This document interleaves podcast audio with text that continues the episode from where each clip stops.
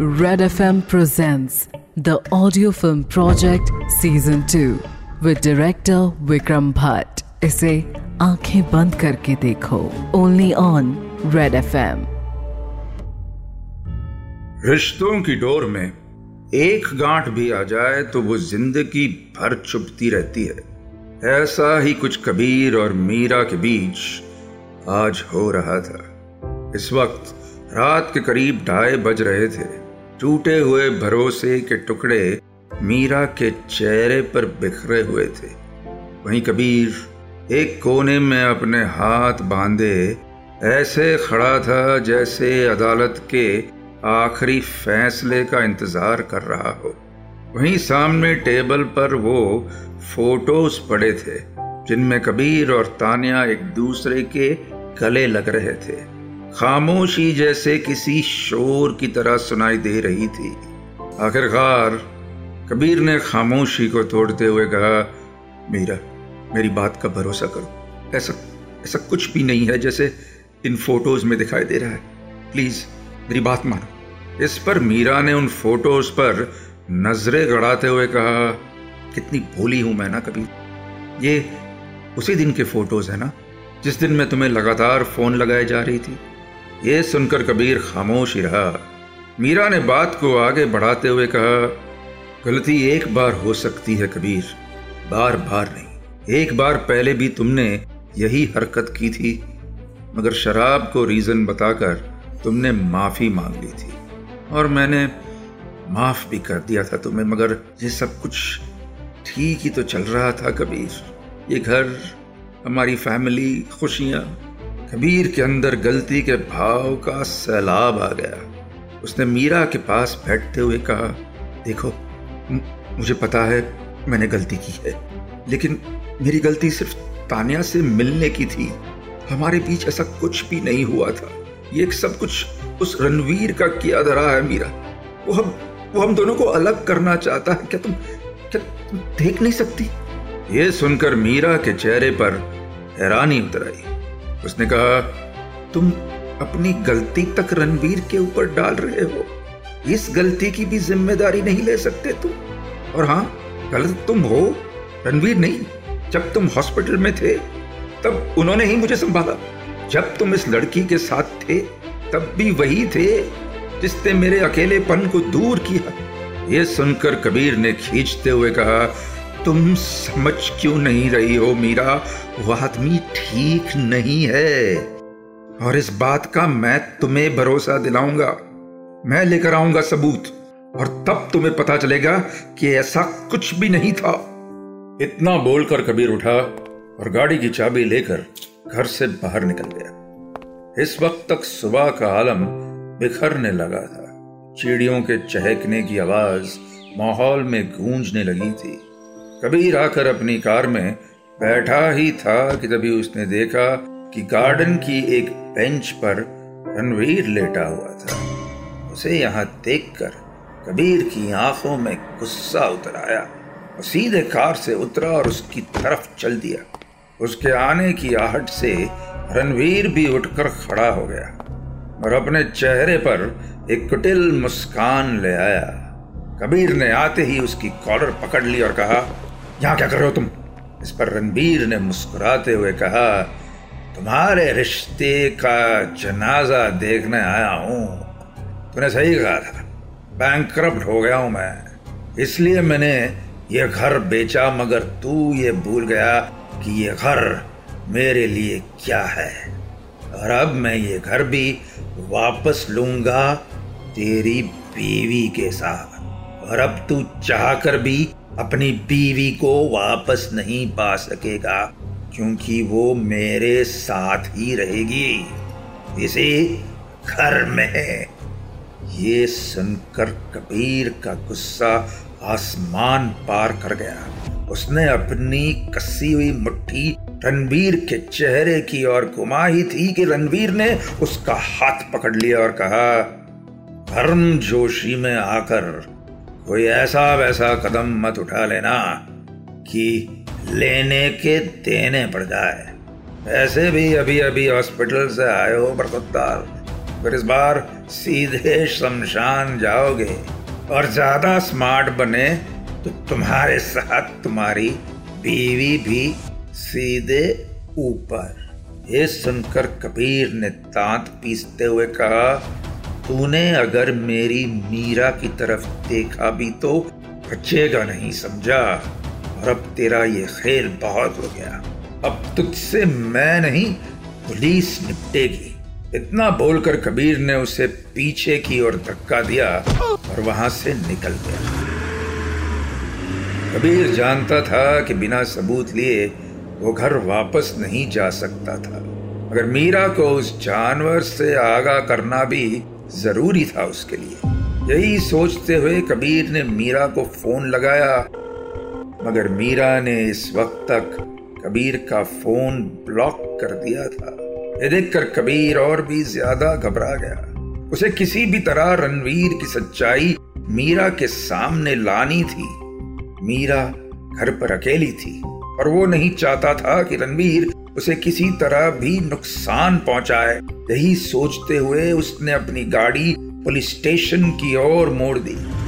इस सुनसान इलाके में स्टेशन ज्यादा दूर नहीं था। कबीर स्टेशन पहुंचा ही था कि उसने देखा स्टेशन लगभग खाली ही था। दरवाजे पर एक हवालदार था जिसके लिए अब तक सुबह नहीं हुई थी। तभी कबीर की नजर अंदर बैठे दारोगा पर पड़ी। उसने सीधे जाकर उस दारोगा से कहा, सर मुझे एक कंप्लेंट लिखानी है। इस पर उस दरोगा ने चाय की चुस्की लेते हुए कहा, कंप्लेंट तो लिख लेंगे मगर पहले पूरी कहानी तो बताइए, किस बारे में है कंप्लेंट और अपराध क्या होगा? ये सुनकर कबीर ने उसी तेवर के साथ कहा, आदमी का नाम है रणवीर चौहान, मैंने उसका बंगला अभी अभी खरीदा है, मगर इसके बाद भी वो आदमी उस प्रॉपर्टी पर भटकता रहता है और मेरी और मेरी बीवी की जिंदगी में दखल देने लगा है। मुझे शक है कि वो आदमी खतरनाक है और उसके इरादे ठीक नहीं है। आप प्लीज उसके बारे में कुछ कीजिए। ये सुनकर वो दारोगा कुछ देर के लिए खामोश ही रहा और फिर अचानक से हंसते हुए बोला, क्या भाई सुबह सुबह क्या चढ़ा ली, क्राइम होने से पहले गिरफ्तारी की बात कर रहे हो? अरे पुलिस का काम तो आखिर में आता है जब क्राइम हो जाता है, और तुम कह रहे हो कि क्राइम से पहले कार्रवाई कर ले, ऐसा नहीं होता भाई साहब। ये सुनकर कबीर ने हैरानी भरी आवाज में कहा, अरे लेकिन मैं कह रहा हूं ना, वो आदमी मेरी प्रॉपर्टी पर आता है, मेरी गैर मौजूदगी में मेरी बीवी से मिलता है, हमें परेशान करता है, इतनी सी बात समझ नहीं आ रही आपको? यह सुनकर उस दरोगा की आंखें तंग गई। उसने गंभीर सी आवाज में कहा, ओ भाई साहब, अगर वो तेरी बीवी से मिलता है ना तो तेरी बीवी भी तो उससे मिलती है, हैं? Two plus two. पहले अपनी बीवी को अपने बस में कर और फिर यहाँ आना। अब जा यहाँ से, नहीं तो तेरे ऊपर केस ठोक दूंगा साला। यह सुनकर कबीर के चेहरे पर निराशा लौट गई। वो बस चुपचाप वहां से मुड़ा और बाहर निकल गया। उसकी आंखों में गुस्सा था और उसके सामने इस मामले को खत्म करने का एक ही रास्ता बचा था और वो थी पूजा। यही सोचते हुए कबीर ने पूजा के नंबर पर फोन लगाना फिर से शुरू किया, मगर दूसरी तरफ से कोई जवाब नहीं आ रहा था। और कहीं ना कहीं कबीर जानता था कि पूजा उस दिन के बाद से उसका फोन नहीं उठाएगी, मगर तब भी लगातार फोन पर फोन लगाते हुए कबीर एयरपोर्ट जा पहुंचा। वक्त बेहद कम था और खतरा काफी बड़ा था। कबीर ने सीधा जाकर मुंबई की सबसे पहली फ्लाइट बुक की और वहां से निकल गया। इसी बीच किसी जंगली चील की तरह रणवीर बंगला नंबर पाँच सौ एक के आस पास मंडरा रहा था, उसका फोन बजा। फोन पर नंबर देखकर उसके चेहरे पर एक मुस्कान आ गई, क्योंकि ये फोन उस दरोगा का था। फोन उठाते ही दूसरी तरफ से उस दरोगा ने कहा, अरे भाई रणवीर साहब, वो छोकरा आया था, आपने सही कहा था, मगर फिक्र मत कीजिए, मैंने भगा दिया उसे। बस मेरा अब वो हिस्सा टाइम पर पहुंच जाना चाहिए। हाँ। ये सुनकर रणवीर ने कहा, अरे भाई पहुंच जाएगा। इतना बोलकर रणवीर ने फ़ोन रख दिया।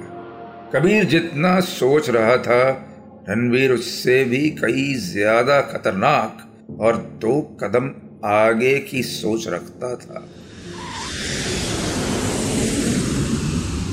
आखिरकार कबीर मुंबई पहुंच गया। किस्मत से कबीर के पास पूजा की बेकरी का एड्रेस था। करीब आधे घंटे में कबीर उस बेकरी के सामने खड़ा था। ये एक काफ़ी छोटी सी बेकरी थी, जिस पर एक लड़की कस्टमर्स को सर्व कर रही थी। कबीर धीमे कदमों से चलता हुआ उस बेकरी पर जा पहुंचा। उसे देखकर उस लड़की ने कहा, जी बोलिए, क्या चाहिए? सारे केक्स फ्रेश हैं। इस पर कबीर ने गंभीर सी आवाज़ में कहा, पूजा, पूजा चौहान। कबीर की आवाज़ सुनकर पूजा के चेहरे ने एक डर पकड़ लिया। वो समझ चुकी थी कि ये वही कबीर था। कुछ देर बाद कबीर पूजा के उस छोटे से घर में बैठा था। पूजा किचन में कॉफ़ी बना रही थी और कबीर उस कमरे को देख रहा था। वो कमरा इतना छोटा था कि एक आदमी को भी अकेले रहने में घुटन सी महसूस हो जाए।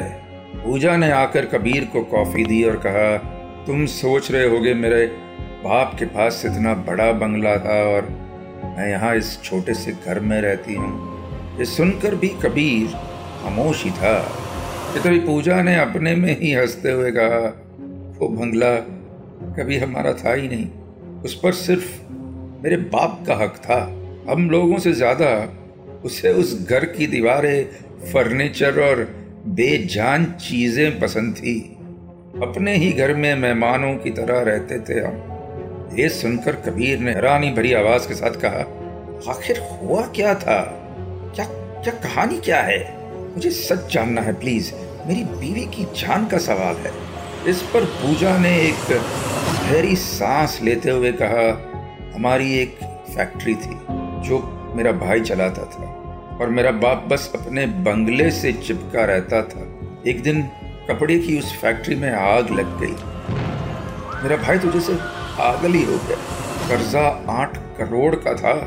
भाई ने कहा कि बंगले को गिरवी रखकर कर्जा चुका देते हैं, मगर भाई की बात मेरे बाप ने जरा भी नहीं मानी। माँ ने भी समझाने की कोशिश की, मगर मेरा बाप किसी भी सूरत में मानने को तैयार ही नहीं था। आखिरकार मेरे भाई ने कर्जदारों से तंग आकर अपनी जान ले ली, उसी घर में। माँ तो जैसे पागल ही हो गई थी और मेरा भी कुछ कहना नहीं बनता था। मैं और माँ बस एक कोने में उस बंगले की किसी मूर्ति की तरह पड़े रहते, मगर मेरी पढ़ाई का नुकसान होते देख एक दिन ये कहते हुए पूजा का गला भर आया। कबीर भी पूरी हैरानी भरी नज़रों से उसके चेहरे को देख रहा था। बात आठ साल पहले की थी। रणवीर अपने घर के बाहर अपने पेड़ों को पानी दे रहा था कि तभी उसकी पत्नी किरण उसके पास आई और एक फिक्र भरी आवाज़ में बोली, देखिए, पूजा की पढ़ाई का नुकसान हो रहा है। रोज़ कर्जदार आते हैं। राहुल के जाने के बाद अब वो हमसे पैसा मांगते हैं। इस घर को कुछ दिनों के लिए गिरवी नहीं रख सकते क्या? ये सुनकर रणवीर के चेहरे पर गुस्सा उतर आया। उसने कहा, ये घर मेरी जान है और कोई अपनी जान को गिरवी नहीं रखता, समझी? ये सुनकर किरण के अंदर पल रहा वो गुस्सा सैलाब की तरह बाहर आ गया। उसने चीखते हुए कहा, तुम बाप हो या दुश्मन, पहले बेटे को मार दिया और अब बेटी की जिंदगी खराब कर रहे हो। ये घर मेरे पिताजी ने मुझे दिया था, इसलिए मैंने फैसला कर लिया कि अब तुम्हें तलाक देकर मैं ये घर अपना बना लूंगी। ये सुनकर रणवीर के पैरों तले जमीन खिसक गई। उसने किरण का हाथ पकड़ा और उसे घसीटते हुए घर के अंदर ले आया। पूजा ये सब एक कोने में खड़ी देख रही थी। अंदर लाकर रणवीर ने दांतों को पीसते हुए कहा, यह घर तेरे बाप ने तेरे नाम किया था। सही बात है, मुझे छोड़कर तू ये घर ले जा सकती है, मगर ये घर के कागजात में ये भी लिखा था कि यदि तू किसी कारण से मर जाए तो ये घर तेरे पति परमेश्वर का हो जाएगा। ये कहते हुए रणवीर के चेहरे पर एक कुटिल मुस्कान आ गई। वही किरण का चेहरा खौफ से भर गया। वो कुछ कर पाती उसके पहले ही रणवीर ने किरण के बालों को पकड़ा और उसे घसीटते हुए ऊपर छत पर ले गया। पूजा रोते हुए रणवीर की गिरफ्त में अपनी माँ को छुड़ाने की बड़ी कोशिश कर रही थी, मगर एक बारह साल की लड़की करती भी तो करती क्या। ऊपर छत पर आने के बाद रणवीर ने किरण को छत के कोने पर ले जाते हुए कहा, पैर फिसलने से हुई एक औरत की मौत, सर के बल गिरी और जान वही निकल गई। और इतना बोलकर रणवीर ने चीखती हुई किरण को छत से नीचे फेंक दिया और सर फटने की वजह से उसकी मौत हो गई। ये कहानी सुनाते हुए पूजा की आंखें भर आई थी। वहीं कबीर का दिल बिजली की रफ्तार से धड़क रहा था। पूजा ने बात को ख़त्म करते हुए कहा, मैं तो वक्त रहते वहाँ से भाग आई थी, मगर तुम्हारे पास वक्त नहीं है। हो सके तो चले जाओ वहाँ से और कभी मत लौटना, क्योंकि वो आदमी नहीं हैवान है जो अपनी खोई हुई जिंदगी और अपना परिवार वापस चाहता है। और परिवार से मेरा मतलब है तुम्हारा घर और तुम्हारी बीवी। आगे क्या होगा जानने के लिए tune in to the audio film project season two with director Vikram Bhatt. इसे सुनिए Red F M India and सारे leading podcast apps पर। Red F M बजाते रहो।